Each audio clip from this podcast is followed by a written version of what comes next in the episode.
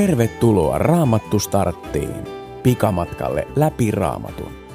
Saat sadan kohdan kautta yleiskuvan koko Raamatun tärkeimmästä sisällöstä ja sanomasta.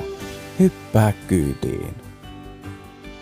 Raamattu startin on tehnyt Raamatun lukijain liitto ja lukijana on Pekka Laukkarinen.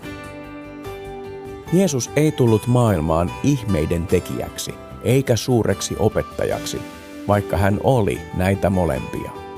Hän tuli kuollakseen. Jeesuksen kuolema oli lopullinen, täydellinen uhri kaikkien ihmisten, kaikkien syntien vuoksi. Se tapahtui juutalaisten pääsiäisjuhlan aikana.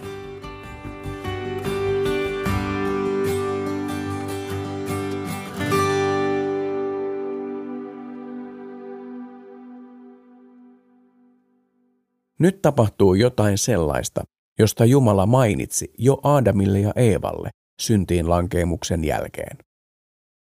Luen Johanneksen evankeliumin luvusta 19. Silloin Pilatus heidän vaatimuksestaan luovutti Jeesuksen ristiin naulittavaksi. Jeesusta lähdettiin viemään.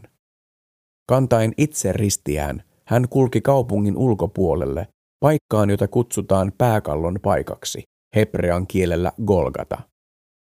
Siellä sotilaat ristiinnaulitsivat Jeesuksen ja kaksi muuta hänen kanssaan, yhden kummallekin puolelle ja Jeesuksen heidän keskelleen. Pilatus oli kirjoituttanut taulun, joka kiinnitettiin ristiin. Siinä oli sanat, Jeesus Nasaretilainen, juutalaisten kuningas. Monet juutalaiset lukivat kirjoituksen, sillä paikka, missä Jeesus ristiinnaulittiin, oli lähellä kaupunkia. Teksti oli kirjoitettu hebreaksi, latinaksi ja kreikaksi. Juutalaisten ylipapit sanoivat Pilatukselle, älä kirjoita juutalaisten kuningas. Kirjoita, että hän on sanonut, minä olen juutalaisten kuningas. Pilatus vastasi, minkä kirjoitin, sen kirjoitin. Ristinnaulittuaan Jeesuksen, sotilaat ottivat hänen vaatteensa ja jakoivat ne neljään osaan, kullekin sotilaalle osansa.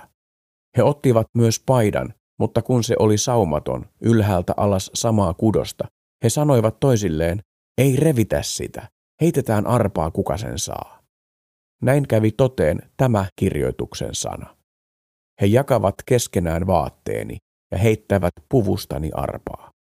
Juuri näin sotilaat tekivät. Jeesuksen ristin luona seisoivat hänen äitinsä ja tämän sisar sekä Maria Klopaksen vaimo ja Magdalan Maria.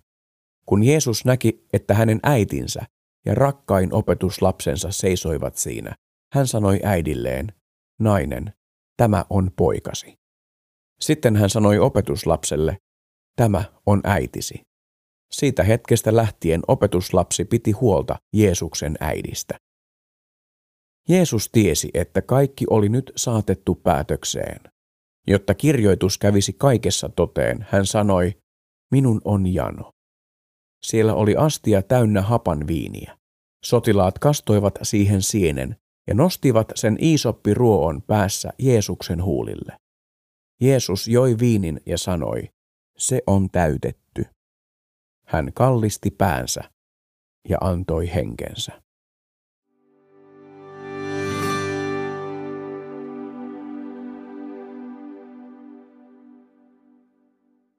Koko Jeesuksen elämä oli ollut vanhan testamentin Messias-ennustusten täyttämistä. Jeesuksen kuolemassakin toteutuivat monet yksityiskohtaiset profeettojen ennustukset. Niiden mukaan Messiaan tuli kuolla kaupungin muurien ulkopuolella rikollisten joukossa. Sekin oli ennustettu, että hänen vaatteistaan heitettäisiin arpaa. Kuollessaan Jeesus sanoi, se on täytetty. Tällä täytetyksi tulemisella tarkoitetaan jonkun asian loppuun saattamista. Mikä siis oli täytetty, eli saatettu päätökseen? Jumala oli lähettänyt ainoan poikansa maailmaan, jottei yksikään, joka häneen uskoo, joutuisi kadotukseen, vaan saisi iankaikkisen elämän. Johanneksen evankeliumi luku 3 ja 16. Jeesus oli syntynyt maailmaan tiettyä tehtävää varten. Hän oli elänyt Messiaana ja ilmoittanut ihmisille Jumalan tahdon. Ainoana täydellisenä ihmisenä hän meni ristille kaikkien ihmisten syntien takia ja sovitti ne kuolemallaan. Jeesus siis kärsi rangaistuksen, jotta me saisimme vapauden. Jumala hylkäsi Jeesuksen, jotta hän ei joutuisi hylkäämään meitä. Nyt Jeesuksen maanpäällinen elämä oli päätöksessä. Kaikki synnit oli kannettu ristille. Kaikki ennustukset oli täytetty. Pelastus oli valmis kaikille ihmisille. Tähän teemaan liittyy paljon lisämateriaalia raamattustartti.fi-sivustolla. Löydät ne jaksosta 68. Jeesus kuolee.